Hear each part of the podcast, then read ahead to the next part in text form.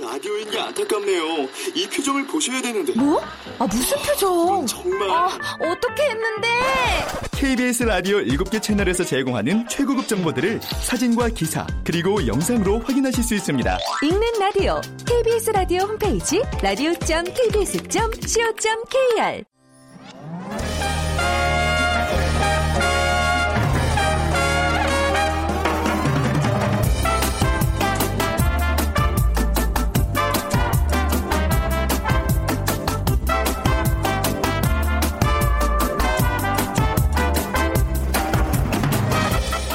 안녕하세요. 빅데이터로 보는 세상 아나운서 최현정입니다. 어제는 가을의 마지막 절기 상강이었습니다. 서리가 내린다는 절기인데요. 어, 날씨가 참 변화무쌍합니다. 오늘 아침 강원 산간 일부 지역은 영하까지 떨어진 곳도 있었지만 다행히 오늘 낮 기온은 또 20도까지 올라가면서 예년 수준을 웃돌겠다고 합니다. 그래도 올 가을은 아직은 싸늘한 가을이 아니고 선선한 가을. 뭔가 즐길 여유가 있는 그런 나날들이죠. 하지만 이렇게 갑자기 뚝 떨어진 기온, 추워진 날씨에 긴장하는 분들이 있습니다. 바로 입학 시험을 앞둔 수험생들, 그리고 취업 시험을 준비 중인 취업 준비생들. 마음이 굉장히 바빠지죠. 본격적인 취업 시즌이 되면서 취준생들의 마음이 분주해지고 있습니다. 최근 취준생을 위한 스터디 모임과 장소가 다양해지고 있다고 하는데요. 잠시 후 빅데이터 인사이트 시간에 취업 준비생이라는 키워드로 빅데이터 분석하고요. 그리고 올해 서울을 방문한 외국인 관광객이요. 천만 명을 돌파했다고 합니다. 이게 사상 최대라고 하는데 세상의 모든 빅데이터 시간에 관광객이라는 키워드 얘기 나눠보겠습니다. 자, 오늘 빅퀴즈 함께 풀어보시죠. 올해 서울을 방문한 외국인 관광객 천만 명 돌파 그리고 국내 면세점 매출 역시 사상 최대 12조 원대를 기록할 전망입니다. 면세점 매출이 10조 원대에 진입하는 것은 1980년 국내 첫 면세점이 개장한 지 36년 만인데요.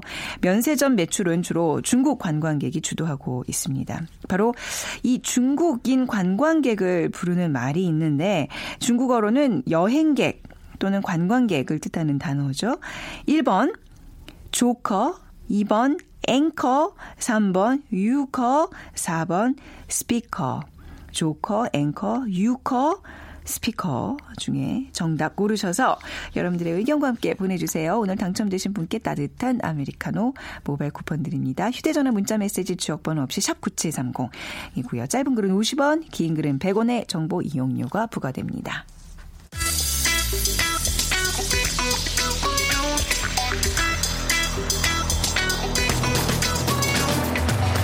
오늘 여러분이 궁금한 모든 이슈를 알아보는 세상의 모든 빅데이터. 다음 소프트 최재원 이사가 분석해드립니다. 네, 다음 소프트 최재원 이사와 함께 합니다. 어서 오세요. 네, 안녕하세요. 서울을 찾은 관광객 외국인 관광객이 아주 뭐 많다 많다 뭐 했는데 좀 사상 최고로 많아졌다면서요? 네, 그러니까 기록적으로 네. 봤을 때 사상 최고다라는 네. 거고요. 올해 서울을 방문한 외국인 관광객이 9월까지 누계 누계로 천만 명 돌파했다고 합니다. 음. 네. 그러니까 통계에 따르면 역대 가장 많았던 그 전까지 해가 2014년 9월까지였는데 그게 859만 명이었으니까요. 2014년 대비해서 한 20% 가까이 늘어났고 네. 또 외국인 관광객의 또 40% 이상 을 차지하는 이 중국 관광객이 우리가 사실 얼마 전에 그 고고도 미사일 방어 체계 이 사드 배치 논란에도 사실 걱정을 많이 했는데 네. 그럼에도 불구하고 500만 명이 늘어난 걸로 봐서는 음. 전반적으로 지금 외국인 관광객이 계속해서 늘어나고 있는 또 중국 외에도 일본 동남아 네. 국가들의 서울 관광객이 또 각각 130, 131만 명, 201만 명으로 작년에 비해서 다들 26% 43% 증가하면서 사실 남은 4분기를 포함하면 올해 관광객 수가 1000만 명이 아니라 1300만 명 이를 것으로 지금 기대하고 있다고 합니다. 체감을 하시잖아요. 우리 왜 길거리 다니면 외국인들 정말 어휴, 많잖아요. 뭐 이제는 뭐 너무 일상인 것처럼 네, 보이죠? 그렇죠. 네. 막그 뉴욕 같은 메트로폴리탄 같은 느낌 있잖아요. 여기가 네. 서울인지 정말 그쵸, 어떤 외국인지. 해외 어떤 대도시인지 네. 모를 정도로. 근데 한국의 수도 서울을 찾는 외국인 관광객뿐만 아니라 그 외에 다른 도시들을 많이 찾고 있다면서요. 그러니까 뭐 한 번만 오시는 분들이 아니라 네. 여러 번 오시는 분들이기 있기 때문에 이제 서울 외에 다른 지역도 많이 관심을 좀 높여지고 있다고 봐지고요. 그러니까 최근 SNS 상에서 3, 3년간의 외국인 관광객을 분석하면 네. 뭐 1위는 당연히 이제 지역으로 봤을 때 서울이 3만 4천 건으로 높게 나타나고는 있지만 그 외에도 이제 부산 그리고 이제 인천 네. 그리고 이제 제주도 순서로 어, 서울 외에도 많은 다른 지역에 관심도 높게 나타나고 있다라는 어, 자료가 있고요. 그리고 또 올해 또 방, 방문지로 대구가 또 2014년에 비해 좀 높게 늘어났다고 하고요. 그러니까는 최근 3년간 이 서울을 제외한 가장 많이 언급량이 늘어난 지역으로는 광주, 대구, 평창, 울산 순서라고 하고요. 그러니까 사람들이 관광객들이 이제 서울뿐만이 아니라 네. 다른 지방 도시도 많이들 지금 찾아간다고 볼 수 있는 거죠. 그럼요. 구석구석 진짜 이게 아기자기하고 좀 아름다운 곳이 얼마나 많은데 말이죠. 아무튼 그거 다 알고 지금 이렇게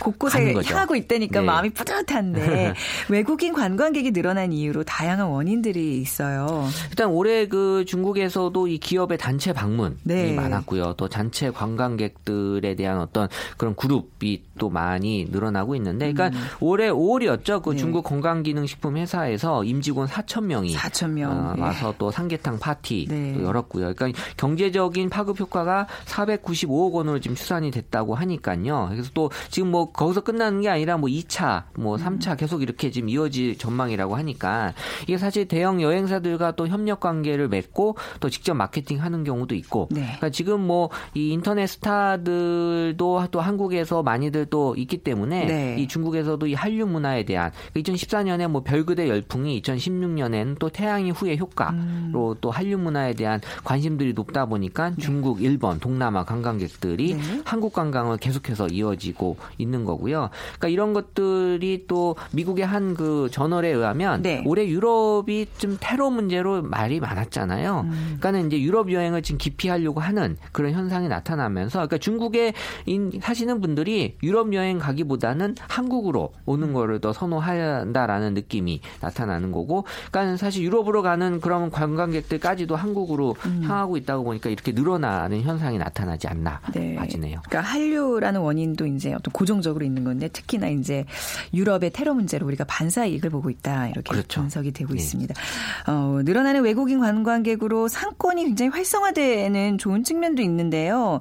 이게 또 반면에 불편한 점을 호소하는 사람들도 늘고 있어요. 그러니까 뭐 막상 이 또 시민들 입장에서는 네. 사실 외국인 관광객이 뭐 직접 본인들하고 관련이 없는 또 분야에 계신 분들은 되게 불편하게 네. 그 부정적인 반응이 높게 나타나곤 있는데요. 그러니까 꾸준히 늘어나고 있는 건데요. 사실 이게 또 외국인 관광객에 대한 또 긍정적인 감성들도 되게 좋아요. 뭐 자랑스럽다, 네. 어, 기여한다, 또 친절하다라는 이런 얘기들이 있어서 되게 잘해주려고 하는 느낌도 많이 있지만 또 시끄럽다, 이런 붐빈다. 그러니까는 아무래도 사람들이 많이 또 이 오는 곳에는 또 본인들이 갔을 때 되게 좀 어, 붐비는 그런 얘기들이 많 았는데 설악산에 갔는데 외국인이 반이었다라는 얘기들이 그 있어요. 설악산도요? 설악산도요. 최근에 안 가봤는데 네, 요새 또. 날씨 때문에 이런 또 설악산에도 또 오. 많이 가시는 것 같고 네. 또 이미 명동은 이게 한국 거리인지 중국 거리인지 모를 정도로 중국 네. 관광객이 거의 대부분 또 근데 또 또 이또 중국 분들이 또 목소리 톤이 좀 높다 보니까 예. 같이 옆에 좀 시끄럽다 이런 얘기들은 있는데 상점 들어가면 한국 고- 한국 그 고객들은 아는 척도 안 하는 경우가 많아요. 그런 건 조금 문제가 있는 것 같아요. 예, 음. 그것도 사실 또 이렇게 지나가 면은 다 이렇게 네. 중국말로 제가 중국 사람인 줄 알고 또 네. 이렇게 얘기하시는 말 네. 거시는 분들도 있고 하지만 저는 그렇게 나쁘게 느껴지진 않았는데 음. 그러니까 이런 것들에 대해서 뭐 좀 얘기들이 좀 있었고 또 제주도에 또 방문하는 그 중국인들이 사실 뭐 폭력에 대한 부분들이 이슈가 되긴 네. 했는데 뭐 그때 잠깐 얘기가 나왔고 그 다음에는 뭐 또어 음. 전처럼 또 좋게 얘기들을 좀 하고 계시는 것 같아요. 뭔가 네. 이렇게 규모가 커지면 이런 부정적인 요소들이 자, 자연적으로 발생하기 마련인데요. 그렇죠. 예. 네. 서울에서 주로 외국인 관광객을 볼 수 있는 곳 하면 우리가 이제 명동 또 동대문 시장, 네. 그렇죠? 뭐 남대문 시장, 궁궐 뭐 네. 이런 쪽 아닌가요? 네, 그러니까는 뭐 이게 문화체육관광부의 어떤 조사에 따르면 이 방문 장소로 명동, 이 음. 또 시장, 고궁, 그러니까 동대문, 남대문 시장 다 포함이고요. 네. 그리고 뭐 남산, 그 서울타워, 뭐 인사동이 인사동. 가장 예. 상위권에 나타나고 있고요.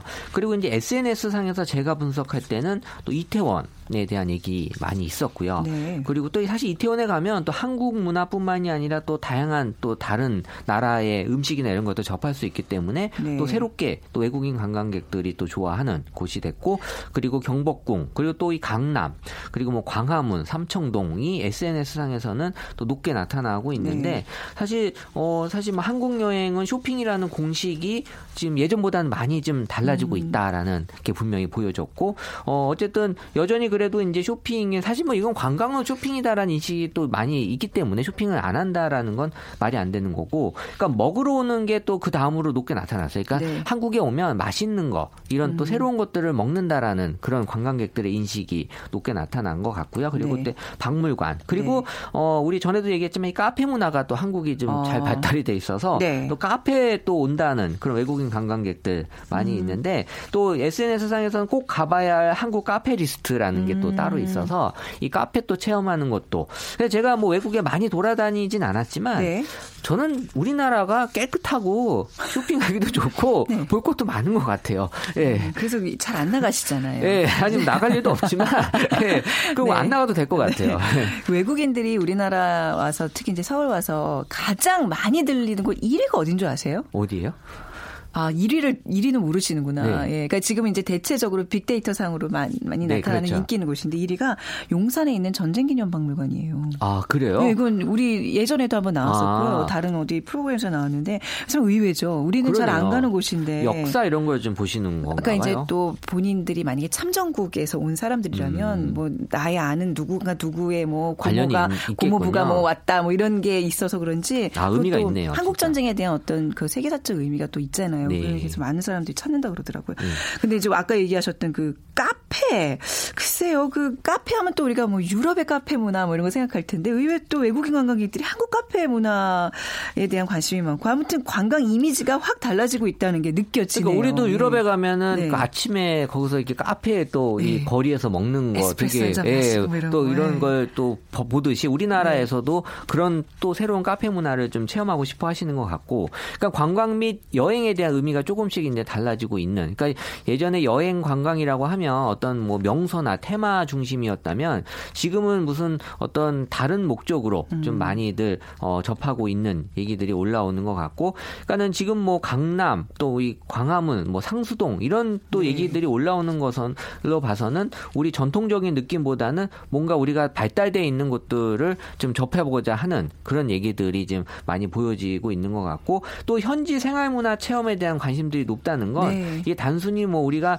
어, 잘 돼 있는 걸 보여주는 게 아니라 직접 어, 자 본인들이 여기서 경험하고 싶어하고 체험하고 싶어하는 게 많아진다라는 게 보여졌고 그리고 이제 외국 관광객이 선호하는 음식점 대부분이 이렇게 우리 그 시장 음식들을 많이 좋아한다 그래요. 아, 네. 그러니까 어떻게 잘 만들어진 음식보다도.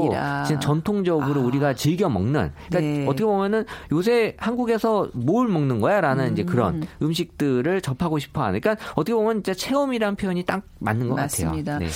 저는 만약에 제가 만약에 외국인 어떤 친구가 있다 면 데려가고 싶은 곳 중에 하나가 어제도 갔는데 재래시장이에요. 어제 비 왔잖아요. 어, 비 왔죠. 그렇게 약간 이제 그 테라스 같이 밖에서 골뱅이 삶아가지고 초고층에 탁 찍어서 소주 한 잔 먹는 이렇게 멋지지 않아요? 어떻게 보면 우리나라에서만 느낄 수 있는 네. 딱그 느낌이에요. 예, 아주 이렇게 좀 정비도 좀 덜 된 그런 재래시장이었는데요. 좀 어, 개인적으로 너무 운치 있다고 생각했거든요. 이런데 비도 오고 딱. 예, 이런데 외국 관광객들 오면 참 재밌어하겠다. 그러니까 우리가 네. 너무 깨끗한 거, 잘 네. 만들어진 것만 보여주면 된다고 생각하는데 그게 아니라는 거죠. 예전에 그 88 올림픽 앞두고 우리 왜 식당에서 이렇게 두루마리 휴지 같은 거 이제 막 그거 없애고 이런 운동 화장실 개선 캠페인 네, 벌이고 네, 맞아요. 대대적으로 이제 한번 정비해 나섰는데 사실 그것도 우리의 모습이거든요. 그렇죠. 거 보- 오히려 예. 그런 걸더 좋아하지 않나라는 생각도 들어요. 그러니까 앞으로 관광에 대한 트렌드를 뭐 감히 전망해 보면 우리 사는 모습 그대로 보여주는 게 이제 유행이 될 것 같아요. 그러니까 뭐 관광객이기 때문에 우리가 뭐 따로 대우해주고 뭐 따로 보여주는 게 아니라 네. 지금 아까 말씀드린 것처럼 서울 이외의 지금 지역들에 대한 관심이 높게 나타나기 때문에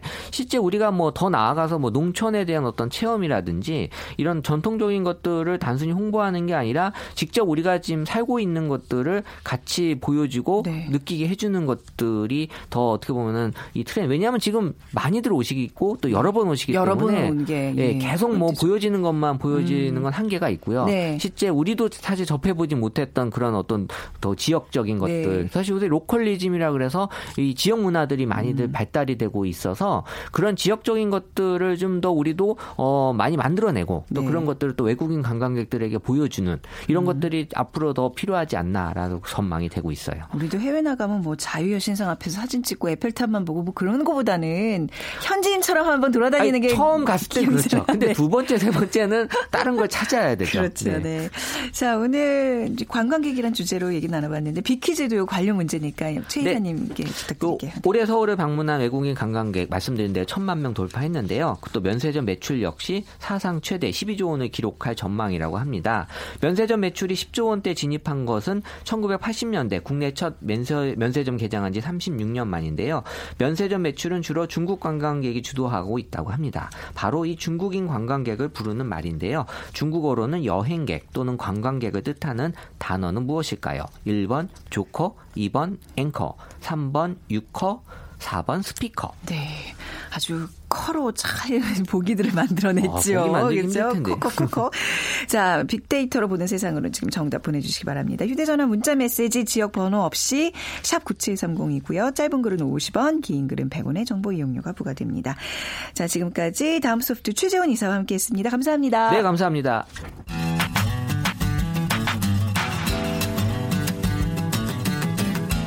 마음을 읽으면 트렌드가 보인다.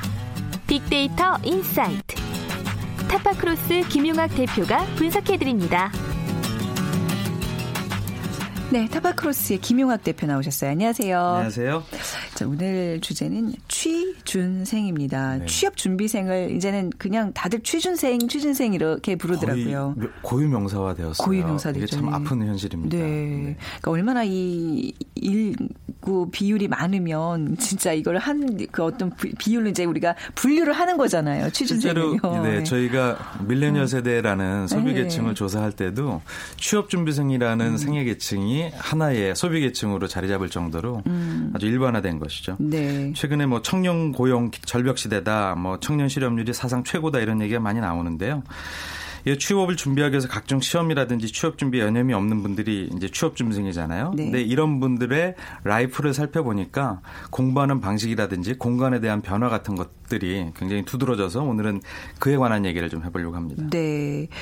이제는 뭐 그 생활 스터디라 그런다면서요. 네. 근데, 근데 정확하게 생활 스터디가 뭐예요? 우리가 흔히 네. 생활 스터디 하면 일상생활을 사는데 필요한 걸 공부하는가 보다 이렇게 네. 생각하기 쉬운데 네. 그것이 아니라 취업을 하기 위하거나 아니면 특별한 어, 시험에 합격하기 위한 공부를 음. 일상생활 전반에 걸쳐 갖고 하고 있는 모습을 생활 스터디라고 할 수가 있습니다. 그래서 네. 취업을 준비하는 사람들이 일상생활의 대부분을 스터디 조직처럼 꾸며서 생활을 규율화하고 있는 것이죠. 음. 그래서 여러 가지 이제 신조어들이 나오는데요. 뭐 기상 스터디라든지 밥터디 같은 용어들도 있습니다. 이게 다 무슨 얘기들인가요, 예, 도대체? 너무 생경스러우실 네. 거예요. 한 취업 준비생의 하루를 살펴보니까 저도 깜짝 놀랄 만한 결과가 나오는데요. 아, 볼까요? 네. 예, 기상 스터디 같은 경우는 평균 오전 7시, 8시에 출석 체크를 하는 형태의 스터디 규율이 있는 모임을 얘기를 합니다. 아. 즉 이런 거예요. 아침에 일어나서 같이 네. 스터디 모임을 하고 있는 친구들한테 자신이 지금 기상했다라는 것들을 인증샷을 찍어서 커뮤니티에 올리는 이 것이죠. 젖은 머리로 인증한 뭐 맞습니다. 이런다 그러더라고요. 네, 그냥 그거군요. 평상시 모습이 아니라 나 지금 네네. 일어나서 머리 감았다라는 네네. 걸 얘기를 해줘야 되고 한 시간이나 두 시간 뒤에는 난 다시 자고 있지 않다라는 인증샷을 다시 올려야 돼요. 아, 그리고 어 이런 것들이 이제 출첵 스터디라고 하거든요. 출석을 체크한다라는 출- 출첵 스터디, 네. 다음에 뭐 신문 스터디, 네. 점심 때가 되면은 점심 밥 터디. 그러니까 밥을 먹을 때도 스터디하는 사람들과 같이 모여서 밥을 먹으면서 공부를 하는 형태이죠. 다음에 면접을 위한 면접 스터디, 뭐 토익 같은 영어 시험을 위한 영어 스터디, 음. 저녁 밥터디. 인적성 스터디, 퇴첵 스터디, 그러니까 퇴근을 한다라는 걸 또 인증하고 있는 네. 이렇게 하루 일상을 다 스터디로 위해서 짜여져 있고요. 사실 보면은 이 취업 취업 준비생들이 스스로 일상의 자유를 포기하고 네. 스스로 규율을 선택한 그러니까 어, 선택형 강제라는 형태의 음. 그쵸, 그쵸. 스터디를 하고 있다라고 선택형 보실 강제, 수가 네. 있습니다. 아, 근데 저 진짜 이거는 뭐 고3 때도 이렇게 팍팍한 스케줄로 공부 안 했던 것 같은데 말이죠. 그렇죠. 그만큼 취업하기가 고단한 현실인 것이죠. 아니, 저 김영학 대표님도 이렇게까지는 우리가 우리 세대는 이 세대가 아닌데 말이죠. 이거 보면 이런 취준생 취준생들의 이런 팍팍한 현실 보면 굉장히 마음이 아프네요. 그 마음 아픈 현실이 빅데이터 상에서도 고스란히 드러나 있는데요. 네. 저희가 지난 9개월 동안을 가지고 분석을 해보니까 스터디를 하는 목적에 관한 얘기가 약 42%로 가장 크게 나타났고요. 그 다음이 그 목적을 이제 어, 세부적으로 살펴보면은 뭐 시험이나 합격이나 취업 같은 용어들이 많이 나오고 있고요. 네. 두 번째는 스터디 방법인데 이 사- 스터디 방법과 관련된 연관어 분석을 해보니까 재밌는 용어들이 나옵니다. 벌금이라든지 네. 디파짓이나 예치금 같은 경제 용어와 연관된 것 같은 용어들이 나와요. 뭐 자기네들끼리 그 규율을 어기면 돈을 내나요? 그렇습니다. 벌금을 내나요? 규율의 가장 효과성이 높은 강제적 방법이 경제적 네. 비용이라고 하는 것이죠. 이것도 사실 마음이 아픕니다. 어. 취업 준비하느라고 일상에 벌이가 없어서 용돈 네. 쓰기가 빡빡한데 그 빡빡함을 지키기 위해서라도 음. 이제 벌칙이라든지 벌금 같은 것들을 통해서 이제 선택된 이제 자유 이 강제 같은 것들을 자율적으로 음. 실행을 하고 있는 것이죠. 다음에 인증이나 체크 같은 방법에 관한 얘기들이 많이 네. 나오고 있고요. 세부 종류를 살펴보면 아까 말씀드렸던 것처럼 학습이라든지 정보 교류를 위한 스터디 형태가 있고요. 네. 다음에 면접에 대한 정보 공유를 하기 위한 면접 스터디, 출석 스터디 같은 얘기들이 많이 나오고 있습니다. 그러니까 저도 생각해 보니까 이제 언론사 준비할 때 언론사 모임 스타디 같은 걸 하긴 했었어요. 네. 근데 그거는 뭐 한두 달 네. 같이 무슨 뭐 논술을 준비한다든지 그렇죠. 이렇게 뭐 시사상식 뽑아서 같이 음. 돌려본다든지 아주 그냥 뚜렷한 목적이 있는 그냥 잠시 모이는 건데 이거는 거의 하루의 일상을 다 같이 체크하고 규율하고 네. 감시하고 그게 안 이루어지면 벌금을 걷고 야 그렇군요. 네, 저희 때도 영어 시험을 위한 스터디 정도는 있었지만 네. 이렇게 전문화되고 일상화된 스터디는 없었거든요. 와, 네.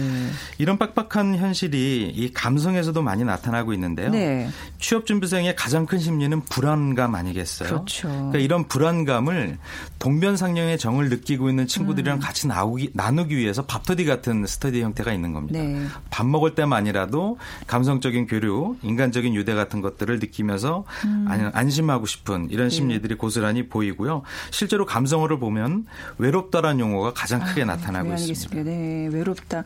그러니까 이제 이게 보니까 우리 스스로 신발끈을 조여 매자. 근데 그게 잘 안 되면 옆에 있는 친구들 같이 신발끈 조여주면서 같이 가자. 뭐 이런 네. 건데 이게 누구 하나가 만약에 취업이 되고 나머지가 안 돼. 그러면 이것도 모임이 깨지잖아요. 그렇습니다. 그런 그런데 거잖아요. 이제 네. 최근에는 네. 만약에 같은 공부 모임에서 먼저 취업한 친구들이 있으면 예. 어, 취업의 경향을 알 수 있는 또 하나의 정보원이 되는 것이죠. 어. 어, 이번에 면접에서 면접관들은 아. 어떤 형태로 물어보느냐. 그래서 어. 이미 취업이 된 선배로서 그쵸. 또 그런 뭐. 정보를 공유하고 있기도 어. 하고요. 전혀 스터디 모임으로 연관되어 있지 않은 사람들도 네. SNS상에서 취업과 연관된 검색어를 가지고 분석을 해보면 네. 그 안에 다양한 형태의 취업 관련 의견들이 올라와서 네. 자연스럽게 모였다가 헤어지는 형태의 SNS상의 어, 불특정한 스터디들도 굉장히 많이 일어나고 있습니다. 그러니까 다 취업을 위한 취업에 의한 다 네. 취업을 그 취업이 목적이지 어떤 외롭기 때문에 누군가를 만나고 이렇게 뭐 같이 마음을 나누고 이런 차원은 이제 아닌 것 같아요 그렇습니다. 보니까요. 예. 참 안타까운 다. 경쟁자들이잖아요. 네. 얘가 떨어져야 내가 붙는 거고. 맞습니다. 그래서 면접할 때도 네. 여러 가지 질문을 하는데 그런 것들을 물어보거든요. 네네. 그러면 면접 스터디에서 저희는 이런 거 이런 것들은 공부했습니다라는 네. 얘기들을 종종 들을 수가 있어요. 네, 김용학 대표님 이 타파크로스 운영하고 계시는데 여기도 신입사원 뽑나요? 네, 저희는 올해? 상시 채용을 하죠. 아 그래요? 네. 네. 많이 좀 뽑아주세요. 네. 아, 그럼요. 네. 아, 이 스타디에 대한 얘기 좀 해보고 취준생들의 스타디 문화 좀 보고 있는데 공부하는 공간도 굉장히 다양해졌어요. 우리가 전에 한번 카페에서 공부하는 카공 쪽 얘기도 그렇죠. 했는데 그것도 네. 이제 대세라면서요. 대세입니다. 아주 네. 일반화된 형태고 이런 스터디 취업 준비생들의 스터디 공간으로서 새로운 사업 형태가 나오고 있을 정도인데요. 네. 스터디하는 장소를 가지고로 최근 1년간의 데이터 분석을 해보니까 말씀드린 하신 것처럼 카페라는 공간이 가장 크게 나타나고 있습니다. 우리 카페 그러면 아, 이거 산만하고 음. 굉장히 소음이 있고 공부가 되겠어 이런 생각들을 일반적으로 가지시잖아요. 네. 그런데 카페가 주는 편안한 분위기라든지 적정한 소음이 오히려 음. 공부의 집중도를 높여준다는 네. 의견들이 이런 카공족들한테서 압도적으로 많이 나왔고요. 음. 가장 중요, 중요한 이유는 최근에 어, 이런 모바일 디바이스 같은 것들이라든지 네. 온라인을 통해서 학습을 하는 방법이나 음. 이런 것들이 많이 바뀌었습니다. 예전에 저희 같은 경우는 도서관에 가서 네. 토익 책이라든지 교과서 하나만 놓고 자기와의 씨름이었잖아요. 자기와의 싸움이죠. 네. 그런데 네. 스터디라고 하는 것이 나 외에 다른 사람의 의견을 가지고 내 창의력을 더 발전시킬 수 있는 일종의 아. 목적을 가지고 모인 거다 보니까 네. 도서관보다는 조금 열린 공간이 훨씬 더 유익할 수가 있거든요. 그런가요? 네. 그래서 보니까 무선랜이나 노트북 충전기 같은 것들을 꽂을 수 있는 공간이라든지 음. 아니면 혼자가 아니라 서너 명이나 그룹 단위로 네. 어, 팀플레이라든지 프로젝트 같은 것들을 할 수 있는 공간들을 네. 선호하는 경쟁이 굉장히 크게 나타나고 있고요. 네. 그래서 최근에는 카페 중에서 스터디 카페라는 하나의 카테고리로 창업을 하고 있는 경우들이 굉장히 많이 나타납니다. 아. 네네. 그래서 스터디 카페 인테리어를 보면 그런 팀 플레이를 하기에 적절한 공간으로 레이아웃이 구성되어 있죠. 네, 근데 이게 수요자 입장에서는 굉장히 필요한 공간이긴 한데 공급자 입장에서는요.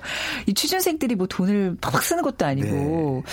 조금 조금 이렇게 꺼려지는 아이템 아닌가요? 사업하기에는요. 그래서 네. 이런 카공족들이 다니는 일반 카페 같은 경우는 그래서 굉장히 힘든 거죠. 아. 사장님 입장에서 보면 네. 어, 자꾸 이렇게 순환율이 높아야지 매출이 올라갈 텐데 카공족이 들어와서 서너 시간 동안 한 자리에 앉아 있다 보니까 좀 네. 예, 많이 힘들죠. 그래서 아마 이제 스터디 카페 같은 이런 전문적인 공간의 창업이 음. 성행하는 것이 아닐까 이런 생각이 듭니다. 네. 그래서 이 카페에 가보면요. 이렇게 여유롭게 누구랑 수다를 떨고 가고 싶은 마음에 갔는데 뭐 학생들이 여기 쫙 요즘은 이렇게 한 복판에 앉아서 공부를 하잖아요. 뭐 치열한 전투장이 된 느낌? 뭐 네. 미안해요. 떠들기가. 제가 재미있는 사례 하나 네. 말씀드릴 텐데요. 전 세계적으로 가장 유명한 네. 프랜차이즈 커피 브랜드가 있습니다. 네. S 네. 벨다방이라고 하죠. 네. 여기에 CEO가 이런 말을 했습니다. 미국인들은 공동체 생활에 너무 굶주려 있고 음. 그래서 어떤 손님들은 우리 점포를 모임의 장소로 활용하기 시작했다. 네. 친구와의 약속 장소나 가벼운 회의 장소, 당- 다른 단골 손님과의 대화 장소가 된 것이다.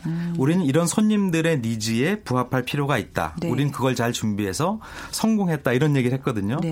그러니까 기존에 카페업을 하고 있는 사장님들은 이런 형태의 관점도 고민해 보실 필요가 있을 것 같아요. 네.